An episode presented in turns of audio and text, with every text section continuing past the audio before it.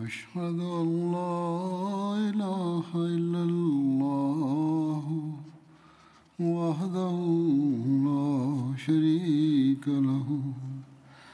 وأشهد أن محمدا عبده ورسوله. أما بعد فأعوذ بالله من الشيطان الرجيم. بسم الله الرحمن الرحيم. الحمد لله رب العالمين. الرحمن الرحيم. مالك يوم الدين. إياك نعبد وإياك نستعين. اهدنا الصراط المستقيم. صراط الذين أنعمت عليهم غير المغضوب عليهم ولا الضالين. حضرت امير المؤمنين منجزمونغو ام سيدي سانا أنا سيما كتيكا هيستوريا كوهوسيانا أنا اشيندي ومكه kuna habari ya ruya moja ya hat abubakar raziallahu anhu. Hivyo imeelezwa ya kwamba hat abubakar raziallahu anhu akimweleza mtume salallahu alehi wasallam ndoto yake alisema ya kwamba e mtume wa allah mimi niliota ndoto na katika ndoto ile nikakuona ya kuwa sisi tumekaribia makka basi mbwa mmoja akaja upande wetu huku anabweka na kisha sisi tuliposogea karibu yake yeye akajilaza juu ya mgongo wake na maziwa yakaanza kutiririka kutoka kwake. Hapo mtume salallahu akasema ya kwamba shari yao ikatoweka na faida ikawa karibu wao wakitumia ujamaa wenu watakuja chini ya uhifadhi wenu na baadhi yao mtakutana nao. Mtume salallahu alehi akaeleza utabiri wa ndoto yake. Hivyo mtume salallahu akasema mkimkuta abu sufian basi msimue hivyo waislamu wakakutana na abu sufian na hakim bin hizam katika eneo la maruzahran ibne ukba anasimulia ya kwamba abu sufian na hakim bin hizam walipokuwa wakirejea hat abbas akamwambia mtume salllahualhi wasalam akisema ewe mtume wa allah mimi nina wasiwasi kuhusu islam ya abu sufian khalifa mtukufu anasema habari hizi zimekwisha elezwa katika hutuba za nyuma jinsi abu sufian alivyokuwa amekubali utii wa mtume salllahualhi wasallam na alikuwa amekiri kuhusu ubora wa islam. Kwa vyovyote vile hat abbas akasema ya kwamba umwite arudi hadi ailewe islam na ayaone majeshi ya allah yaliyo pamoja nawe katika riwaya nyingine ibne abi sheba anasimulia ya kwamba abu sufian alipoanza kuondoka hat abubakar raziallahu anhu akamwomba mtume salallahu akisema ya rasulllah kama unatoa amri kuhusu abu sufian basi azuiliwe njiani. Katika riwaya nyingine ibne ishaqa anasema kwamba abu sufian alipokuwa anarejea mtume salallahu alehi wasallam akamwambia hat abbas ya kwamba umzuie abu sufian katika mlima wa bonde. Hivyo hat abbas akaenda kukutana na abu sufian na akamzuia kule. Hapo abu sufian akasema eni banu hashim je mnadanganya? Hat abbas akasema kwamba wenye utume hawadanganyi. Sawa na riwaya nyingine ye akasema kwamba sisi si wenye kudanganya isipokuwa usubiri hadi asubuhi mpaka uone majeshi ya allah na uone kile ambacho allah amewaandalia washirikina hivyo hat abbas akaendelea kumzuia abu sufian katika mlima huo mpaka asubuhi ikatokea.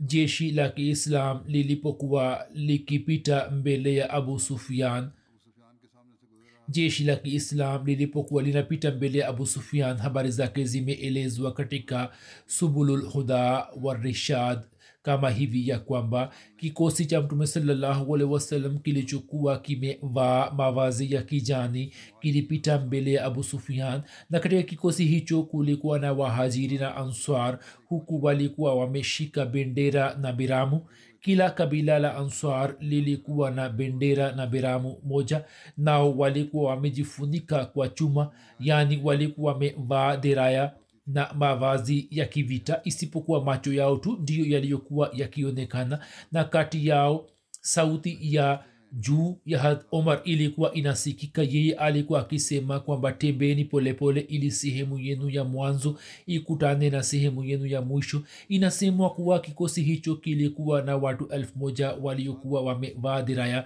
mtume saa salam akampatia saad bin obada bendera yake. Yeye alikuwa mbele ya jeshi hasad alipofika karibu ya abu sufian yeye akamwita abu sufian akasema siku ya leo ni siku ya kumwaga damu. Siku ya leo utahalalishwa utukufu wa vitu vyenye heshima. Siku ya leo kuraish watazalilika. Hapo abu sufian akamwambia hata abbas e abbas leo wajibu wa kunilinda ni juu yako kisha makabila mengine yakapita huko na kisha akaja mtume saa salam na alikuwa amempanda ngamia ya kaswa na mtume saa salam alikuwa anakuja akiwa katikati ya hat abubakar na hazrat usaid bin hozer huku anaongea nao hat abbas akamwambia abu sufian kwamba huyu ni mtume salallahu alaihi wasallam hat abdullah bin omar anasimulia wakati wa ushindi wa makka mtume salallahu alaihi wasallam alipoingia makka akawaona kina mama ambao walikuwa wakiwasukuma farasi nyuma kwa shungi zao mtume saa salam akatabasamu na akaelekea kwa hat abubakar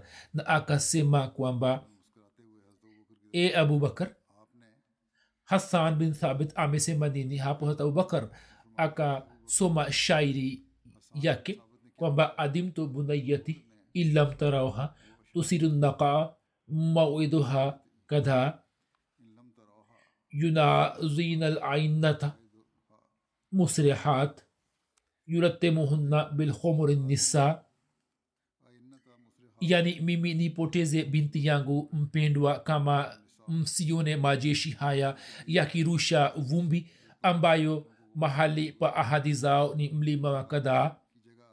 wale farasi wenye mwendo kasi wanavuta lijamu zao na kina mama wanawapiga na shungi zao. Hapo mtume saa akasema kwamba mwingie mji huu kwa kutumia sehemu ile aliyotaja hassan yani kutoka eneo la kadhaa kadhaa ni jina la pili la arafat. Ni njia ya mlimani itokayo nje ya makana iendayo ndani yake wakati wa ushindi wa maka mtume salllahualhi wasallam alikuwa amepitia njia hiyo hiyo alipokuwa ameingia katika maka siku ya ushindi wa maka mtume salllahualhi wasallam alipotangaza tangazo la amani hat abubakar akasema kwa mtume saa ya kwamba ya rasulllah abu sufian anapenda apate heshima. Hapo mtume akasema kwamba yeyote atakayeingia katika nyumba ya abu sufian atapata amani baada ya kupata ushindi wa makka kuhusu sanamu la hubl mtume saam akatoa amri kwamba sanamu lile liangushwe. Hivyo sanamu lile likaangushwa hapo ha subair bin awam akamwambia abu sufian kwamba e abu sufian hubul limeangushwa ilhali wewe siku ya vita vya ohod ulikuwa na kibri sana kuhusu hilo ulipokuwa umetangaza ya kwamba sanamu lile limewanemesheni. Hapo abu sufian akasema e mwana wa awam. Sasa achana na mambo hayo kwani mimi nimegusha jua tayari ya kwamba kama angekuwepo mungu mwingine min ghairi ya mungu wa muhammad salllahualhi wasalam basi kilichotokea leo kisingetokea. Kisha mtume saa salam akaketi kwenye kona moja ya kaba na watu walikuwa wamekusanyika pembezoni mwake. Hata abu huraira anasimulia ya kwamba siku ya ushindi wa maka mtume salllahualhi wasalam alikuwa ameketi na hata abubakar akishika upanga wake alikuwa amesimama upande wa kichwa chake ili kumlinda mtume salllahualwalhi wasalam kuhusu vita vya hunain inapatikana hivi ya kwamba vita vya hunain ambayo jina lake la pili ni vita vya hawazan na pia inaitwa vita vya otas hunen ni mlima upatikanao katikati ya makka tukufu na taif ukiwa na umbali wa maili thelathini kutoka makka.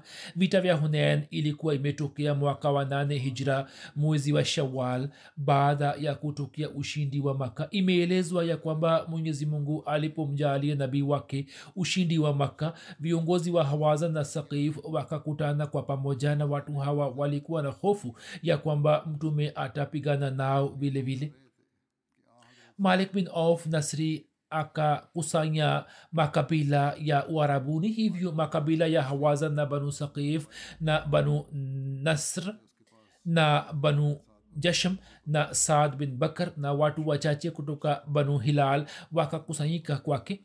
Watu hawa wakajumuika katika eneo la otas. Ona, otas ni bonde moja karibu na hunen malik bin of akawatuma majeshi malik bin of akawatuma majasusi zake ili watu hawa walete kwake habari kuhusu mtume saa salam mtume salallahu wasalam aliposikia taarifa ya kukusanyika kwao akamtuma sahaba mmoja abdullah bin abu hazrat aslami ili amlete habari zao. Kisha mtume salallahu wasalam akaamua kuondoka kwa kupigana na hawazan na kwa ajili ya vita hiyo akaazima silaha kutoka safwan bin umaya na binamu yake nofal bin haris hivyo mtume salallahu alehi wasallam pamoja na jeshi la wanajeshi elfu kumi na mbili akatoka kupigana na hawazan na saa ya asubuhi akafika katika eneo la hunain na akaingia katika bonde. Jeshi la washirikina lilikuwa limejificha katika milima ya bonde hilo ambao ghafla wakawashambulia waislamu na wakawarushia mishale kwa kasi sana mpaka waislamu wakageuka nyuma na wakakimbia na kusambaratika. Na kwa sababu ya uvamizi huo wa ghafla mtume salam akabaki na masahaba wachache tu na hata abubakar pia alikuwa mmoja wao aliyesimama kidete imesimuliwa na abu ishaqa ya kwamba mtu mmoja alimjia baraa na akasema kwamba nyini siku ya hunain mlikuwa mmekimbia. Ye akasema mimi kuhusu nabii salalahusalam natoa ushahidi ya kwamba yeye alikuwa hakukimbia. Lakini watu waliofanya haraka na wasiokuwa na silaha wakaelekea kwa kabila la hawazan ambalo lilikuwa mahiri katika kurusha mishale. Hivyo wao wakawarushia sana mishale kana kwamba ni nzige na kwa sababu yake wao wakatawanika katika hali hiyo kutoka wahajiri hata abubakar na hazrat omar wakasimama kidete pamoja na mtume salallahu alaihi wasallam na kutoka ahli ya mtume saa salam hat aliin hat abbas bin abdulmutalib na abu sufian bin haris na mwanaye fazl bin abbas na rabia bin haris na uthman bin zaid ndio waliobaki pamoja na mtume salallahu alaihi wasallam hata bukatada anasimuria ya kwamba siku ya hunen nikamwona mtu mmoja katika waislam ambaye alikuwa anapigana na mshirikina mmoja na kulikuwa na mshirikina mwingine aliyekuwa anataka kumvamia kutoka nyuma yake ili amue. Mimi kwa haraka tu nikaelekea kwake. Yeye akaniosha mkono wake ili aniue nami nikamvamia haraka na nikakata mkono wake kisha yeye akanikamata na akanivuta upande wake kwa nguvu sana mpaka nikakosa nguvu. Kisha yeye akaniacha nami nikamsukuma nyuma kisha nikaamua. Upande mwingine kilichotokea ni kwamba waislam wakashindwa na kukimbia. Mimi pia nikakimbia pamoja nao anasema kwamba kisha watu wakarejea nyuma na wakaanza kujumuika karibu na mtume salllahualwalh wasalam hapo mtume akasema mtu akitoa ushahidi kuhusu mtu fulani kwamba yeye amemua basi muaji wake atapewa vifaa vya mtu huyo aliyeuawa mimi nikainuka ili nitafute ushahidi fulani kuhusu mtu niliyekuwa nimemua lakini sikumpata mtu ambaye angetoa ushahidi kwa ajili yangu. Hivyo nikaketi kisha nikapata wazo na nikamweleza mtume sawasalam wasalam kuhusu tukio hilo. Mtu mmoja aliyekuwa amekaa karibu na mtume saa salam akasema kwamba silaha za mtu huyo ambaye ye anamzungumzia zipo kwangu. Mtu huyo akasema kwamba nachotaka ni ya kuwa silaha zile ziendelee kubaki kwangu na mtu huyo apatiwe kitu kingine cha kumrizisha hata abubakar ye akasema kwamba silaha zake zibaki kwangu na mtu huyo apatiwe kitu kingine. Hata abubakar alikuwa ameketi kule kule. Ye akasema kwamba hapana hiyo haiwezi kufanywa. Mtume salallahu alaihi wasallam ampatie mwoga mmoja wa kuraish silaha na amwache simba mmoja katika simba za mungu ambaye anapigana kwa niaba ya allah na mtume wake. Hata buktada alikuwa akisema ya kwamba mtume saa akainuka na akanipatia vifaa vyake mimi kwa kutumia vifaa hivyo nikanunua bustani moja ya mitende. Na hiyo ilikuwa mali yangu ya kwanza niliyonunua katika islam kama mali yangu. Almusleh raziallahu taala anhu anaeleza ya kwamba angalieni historia inatuambia ya kwamba wakati wa vita vya hunen makafiri wa makka walipoingia katika jeshi la kiislamu huku wakisema ya kwamba leo sisi tutaonyesha mifano ya ushujaa wetu na kisha wakishindwa mbele ya shambulizi la banu thaqif wakakimbia uwanja wa vita. Hapo muda ukawadhia ambapo mtume akabaki na masahaba kumi na wawili tu. Jeshi la kiislam ambalo idadi yake ilikuwa ni elfu kumi likatawanika jeshi la makafiri lililokuwa na warusha mishale elfu tatu lilikuwa limepanda milima upande wa kulia na kushoto kwa waislamu na lilikuwa linawarushia mishale. Lakini hata katika muda huu pia alikuwa hapendi yani mtume salallah salam alikuwa hapendi kusogea nyuma bali alikuwa anapenda kusonga mbele abubakar akashika lijamu ya kipando chake na akasema ya rasulllah nafsi yangu ijitolee kwako. Muda husi muda wa kusonga mbele. Jeshi la kiislam likijumuika katika muda mfupi tu ndipo tutasonga mbele. Mtume akasema kwa jaziba sana ya kwamba acha lijamu ya farasi yangu. Na kisha mtume akasonga mbele na alikuwa anasema ana nabiula kazib ana bnu abdulmutalib yaani mimi ni nabii aliyeahidiwa ambaye kuna ahadi ya kudumu ya ulinzi wake. Mimi si mwongo. Hivyo nyini muwe warusha mishale elfu tatu au muwe elfu thelathini. Mimi si wajalini hata kidogo na eni washirikina. Nyini kwa kuona ushujaa wangu huo musiji mkanichukulia kuwa mungu bali mimi ni binadamu tu na ni mjukuu wa kiongozi wenu abdulmutalib baba yake mdogo hata abbas sauti yake ilikuwa juu sana. Mtume sasam akamwona yeye na akamwambia abbas njo mbele na uwaite na uwaambie kwa sauti ya juu ya kwamba eni masahaba wa sura bakara yani wale waliokumbuka sura bakara eni mliofanya baiati siku ya hudhabia chini ya mti mtume wa mungu anawaiteni. Sahaba mmoja anasema kwamba kwa sababu ya uoga wa islamu kwa sababu ya woga wa waislamu wapya wa maka sehemu ya mbele ya jeshi la kiislam ilipokimbia upande wa nyuma vipando vyetu pia vikakimbia na kwa kadri tulivyokuwa tukiwazuia wao walikuwa wanakimbia nyuma zaidi mpaka sauti ya abbas ikaanza kusikika uwanjani ya kwamba eni maswahaba wa sura bakara siku ya hudhabia mliyofanya bayati chini ya mti mtume wa allah anawaiteni anasema sauti hiyo ilipoingia masikioni mwangu mimi nikajihisi ya kwamba mimi si hai bali ni mfu na baragumu ya israfil ina nguruma angani. Mimi nikavuta lijamu ya ngamia yangu kwa nguvu sana na kichwa chake kikaja kuungana na mgongo wake.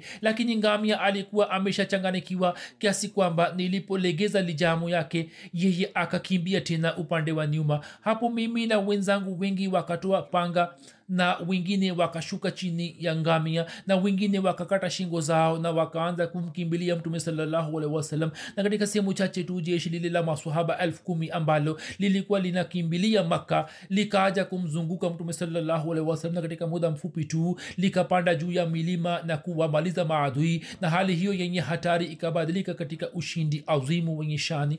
Kuhusu vita vya taif inapatikana kwamba taif ni mji mashuhuri ukiwa na umbali wa takriban kilomita tisini upande wa magharibi kutoka maka na ni mji wa milima wa hijaz. Katika mji huo zabihu zabibu na matunda mengine yalikuwa yanapatikana kwa wingi. Banu thaqif walikuwa wakiishi humo. Watu wengi walioshindwa wa hawazan na thaqif pamwe na kiongozi wao malik bin nasri auf wakikimbia walikuwa wamekuja taif na hapa wakajifunga katika ngome. Hivyo mtume alipomaliza mambo ya hunain akaagiza mali ya ghanima zikusanywe katika jarana kisha akazigawa na mwezi huo huo shawal mwaka wa nane hijra akaelekea taif.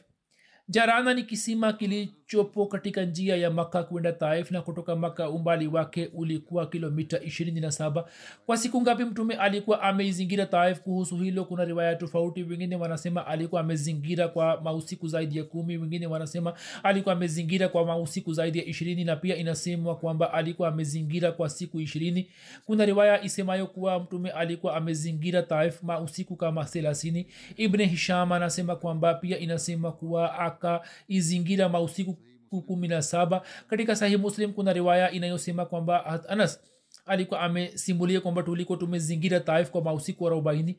Mtume alipokuwa amewazingira sakif katika taif akamwambia abubakar kwamba e abubakar mimi nimeona katika ruya ya kwamba nimepewa bakuli moja iliyojaa siaki lakini huku kuku mmoja akaimwaga chini yote. Hata abubakar akasema ya rasulllah naona leo salaa naona kwamba leo hutafanikiwa.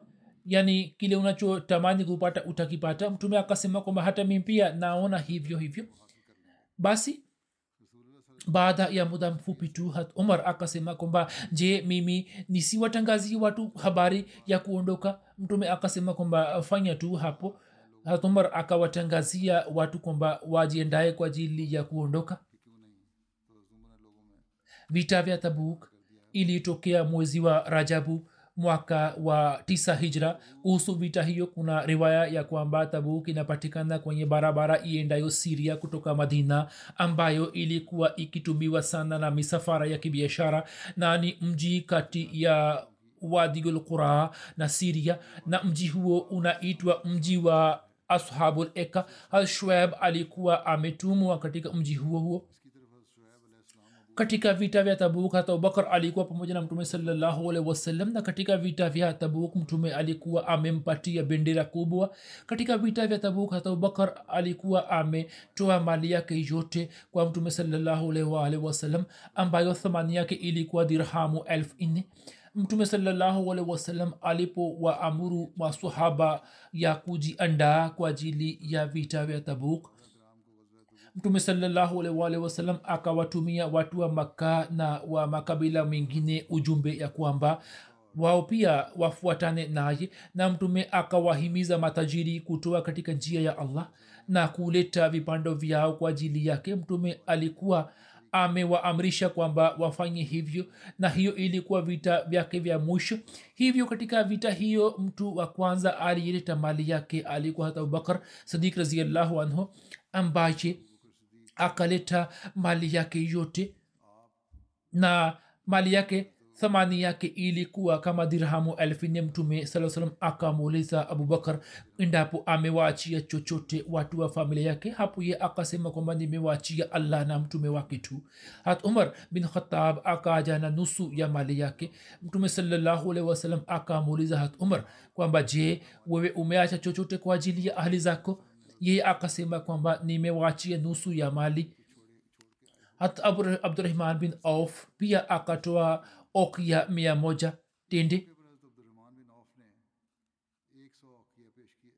akatoa okia mia moja ambayo ni sawa na dirhamu elfu nne kisha mtume salallahu alih wasallam akasema kwamba osman bin affan na abdurahman bin auf ni hazina katika hazina za allah kwenye dunia hii ambao wanatoa sana kwa ajili ya razi ya allah na wamejitolea sana. Katika vita hiyo kina mama pia wakatoa dhahabu zao na hat asim bin adi akatoa sabini wask za tende ambazo zura amesema kwamba kipimo chake kinafikia kama takriban tani moja na nusu.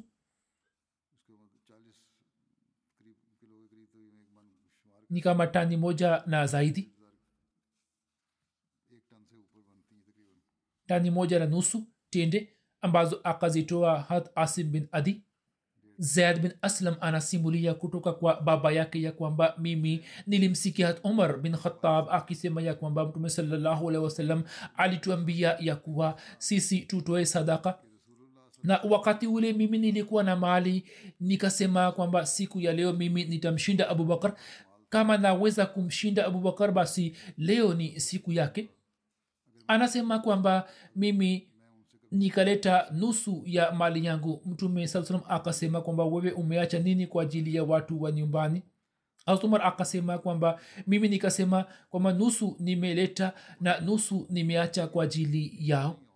Kisha abubakar sidik raziallahu taala anhu akaleta yote aliyokuwa nayo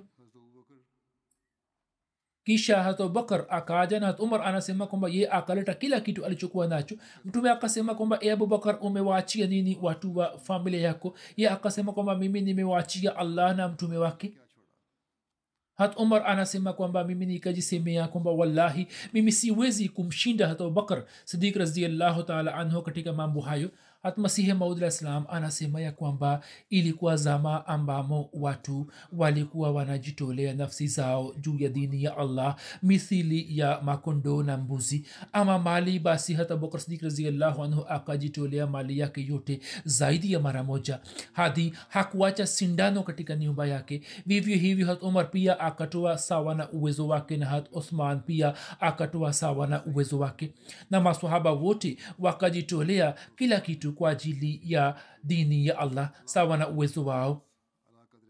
Kisha masihi maudlah satu wassalam anasema kwamba masaba wote wakawa tayari kwa ajili ya kujitolea kila kitu kwa ajili ya dini.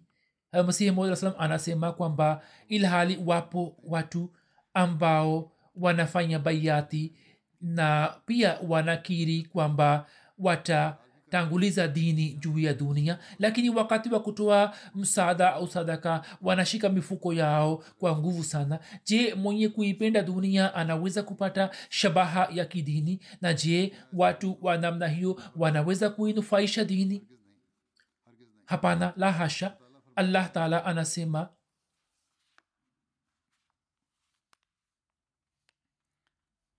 kisha masimu akasema kwamba mwenyezi mungu anasema lan hata tunfiku mima tuhibun kwamba nyini hamwezi kufikia wema mpaka mutoe kile mnachopenda sana.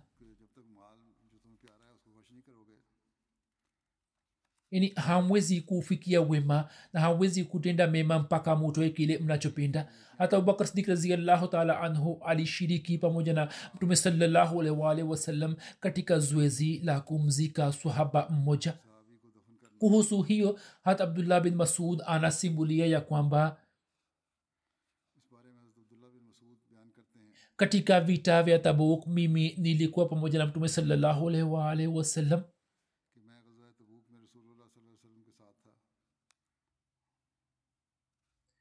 safari moja niliamka wakati wa usiku nikaona mwanga wa moto upande wa kona ya jeshi. Hivyo nikaelekea huko ili nione kwamba kuna nini. Nikaona ya kwamba wao walikuwa mtume salallahu alaihi wasallam na hata abubakar raziallahu anhu hata umar. Na nikaona kwamba hat abdullah muzni amefariki dunia na watu hawa walikuwa wameshachimba kaburi lake na mtume saa alikuwa ndani ya kaburi ilhali hata abubakar hat umar walikuwa wanamlaza maiti yake ndani ya kaburi. Na mtume saa salam alikuwa anasema ya kwamba nini mumsogeze ndugu yenu karibu nami? Basi hawa wawili wakamkabizi mtume saa salam maiti ya hat abdullah. Na mtume saa salam alipoweka maiti yake kwenye kaburi akafanya dua akaomba dua kwa ajili yake kwamba allahuma inni amsaitu razian anhu farzi anhu.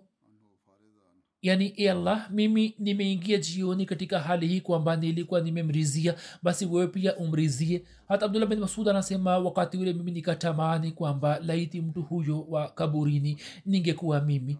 Hata abdullah zulbijaden alitokana na kabila la banu muzena. Kuhusu swahaba huyo anayesemekana kwamba ye alikuwa katika umri mdogo tu ambapo babake alifariki dunia naye hakupata chochote katika urithi. Baba yake mdogo alikuwa tajiri yeye akamlea mpaka ye pia akawa tajiri naye baada ya ushindi wa makka akakubali islam. Hapo baba yake mdogo akanyeng'anya mali yake yote kutoka kwake. Hata kikoi chake pia hakukiacha kisha akaja mamake ambaye akachana shuka yake katika sehemu mbili na sehemu moja hat abdullah akaitumia kama kikoi na sehemu ya pili akaitumia kwa ajili ya kujifunika. Kisha akaja madina na akalala miskitini kisha akaswali swala ya alfajiri pamoja na mtume salallahu alehi wasallam.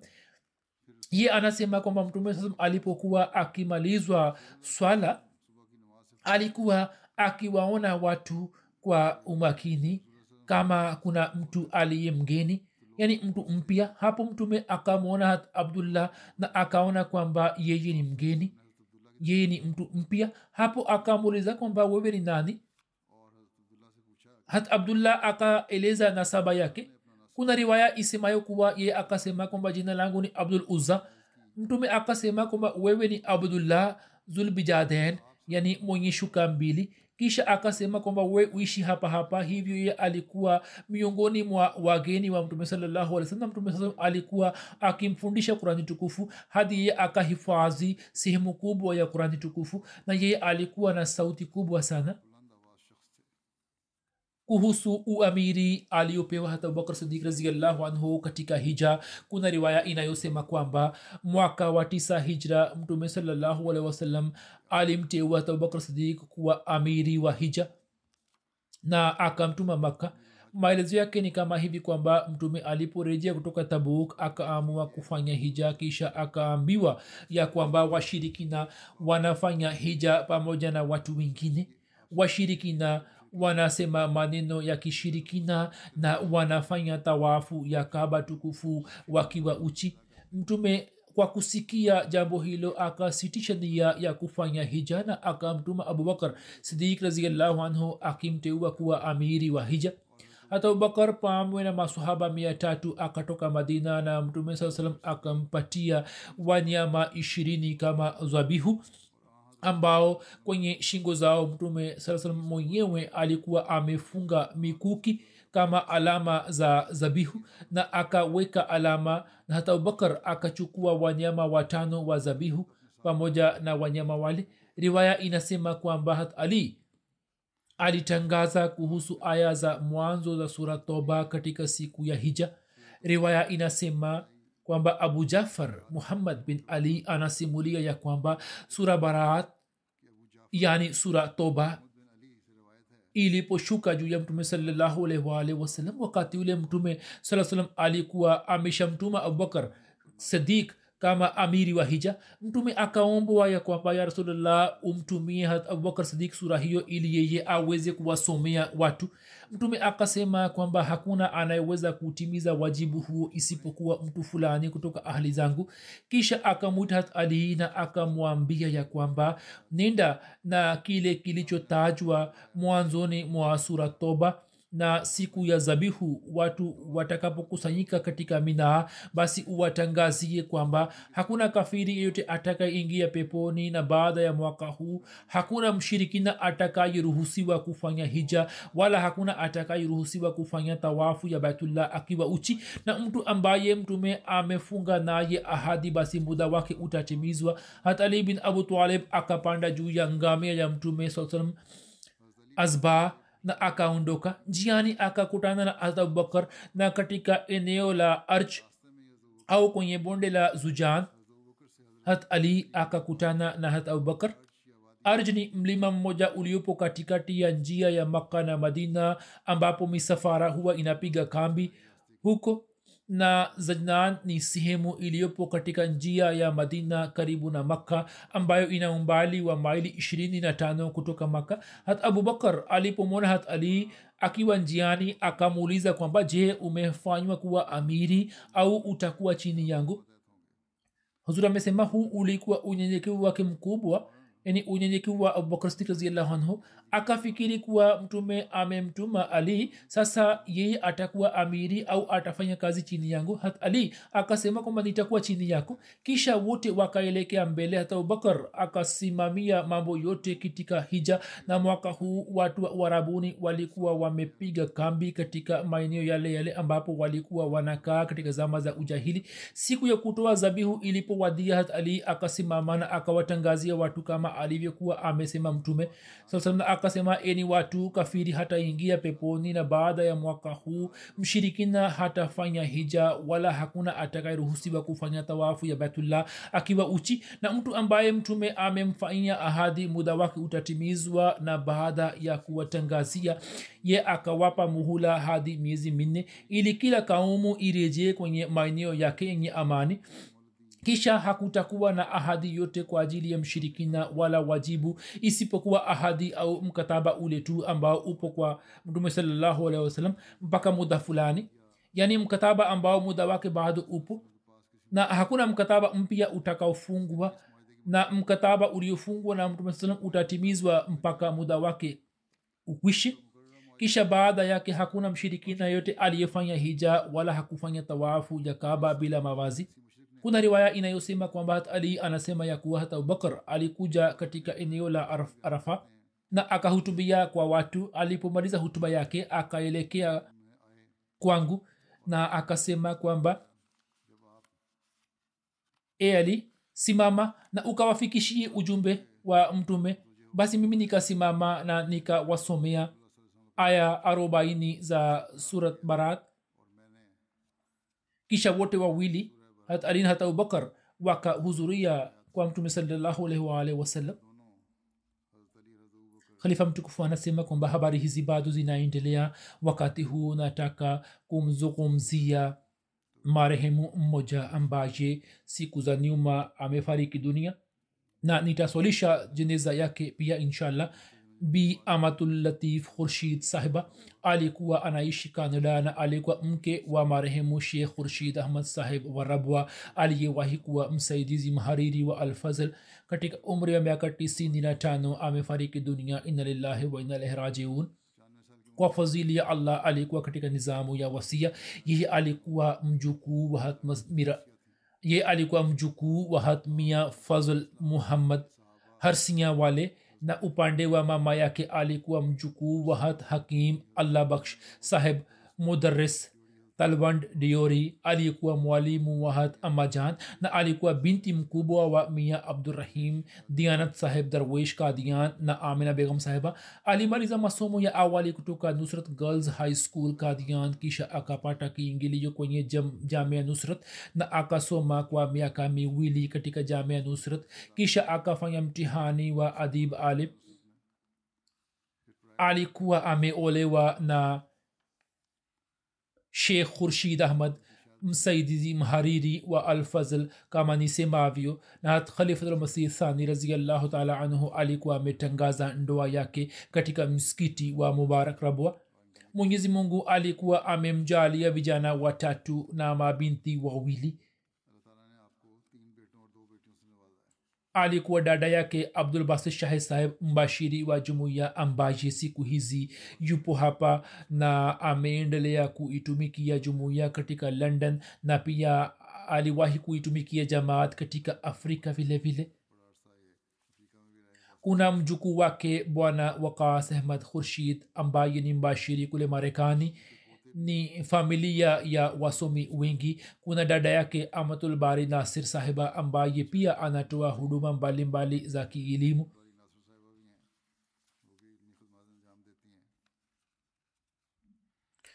amatulatif sahiba akiwa na umri wa miaka kumi na mitatu akaanza kuitumikia jamaat katika nyazifa mbalimbali za lajna na silsila hiyo ya huduma zake. Ikaendelea kwa miaka sabini aliweza kufanya kazi ya jamaat chini ya uongozi wa khalifulmsih thani hat umulmuminin sayida nusra jahan begam sahiba na wazee wengi. Akapata bahati ya kutoa huduma katika kadian kisha baada ya uhuru kutokea sawa na amri ya khalifa wa pili na shutiapa yani mke wa khalifa watulmasih wa pili raziallahu anhu ye akaweza kutoa huduma kama msimamizi wa wahamiaji.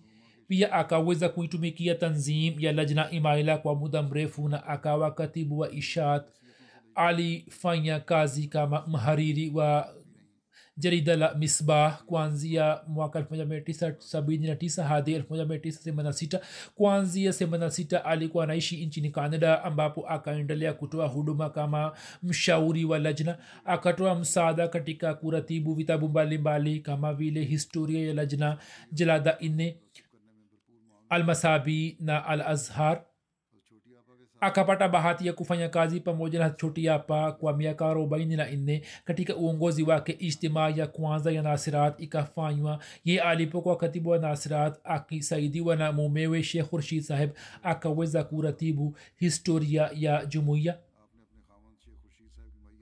Mwana wake bwana laik ahmad bashir anasema ya kwamba mama yetu alikuwa amewafundisha watoto wake wote somo moja kubwa ya kwamba kama kuna jambo ambalo ni kinyume cha nizamu ya jumuiya au ukhalifa basi msitege masikio juu yake. Na mkisikia basi msiseme kwa mtu mwingine yeyote.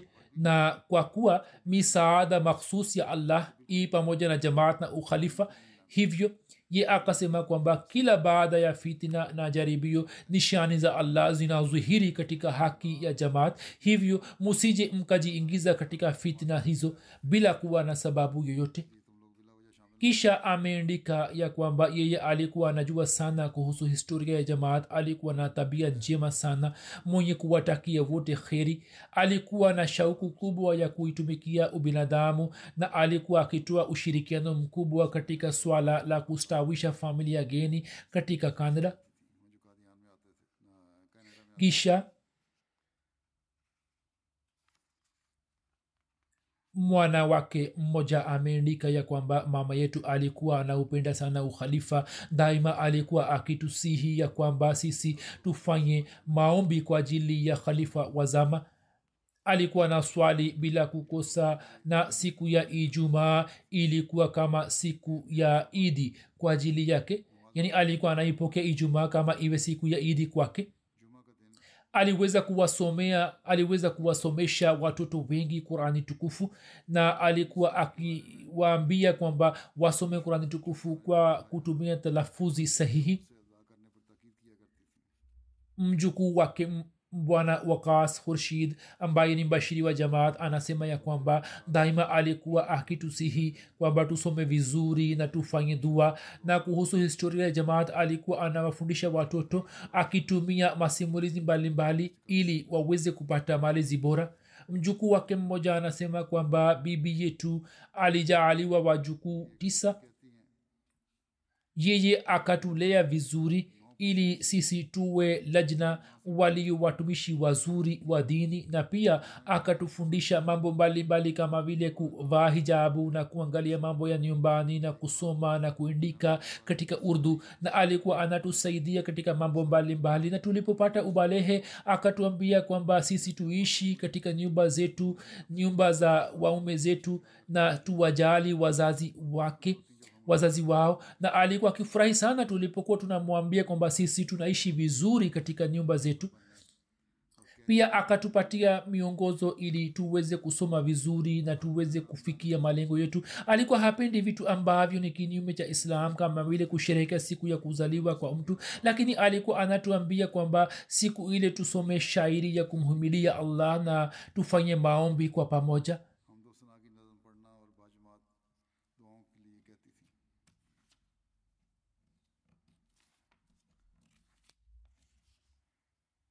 kisha yeye anasema kwamba alikuwa ametusaidia sana katika mambo ya malezi na tarbiyat ambaye akatufundisha ya kwamba kivipi tunaweza kuishi vizuri katika jamii ya kimagharibi tukitanguliza imani yetu na tukizingatia maadili mema huzuri anasema kwamba hiyo ni kazi ya mama na wazee ambayo ni muhimu sana kwa kuwalea vizazi wapya ya kuwa kivipi walelewe na wafundishwe dini na wafahamishwe vizuri kuhusu maadili mema ili waweze kuishi vizuri katika jamii ya kimagharibi huku wakitanguliza dini. Allah amkofiri na amrehemu na ampandishe katika daraja na awajalie watoto wake waendeleze mema yake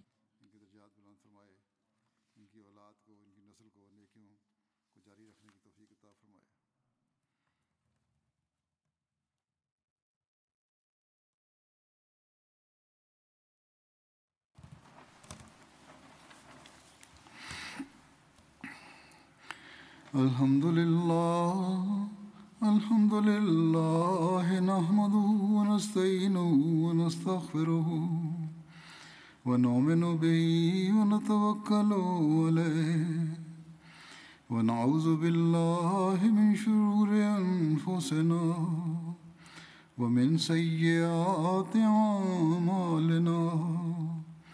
من يهده الله فلا مضل له ومن يضلله فلا هادي له. ونشهد أن لا إله إلا الله. ونشهد أن محمدا عبده ورسوله.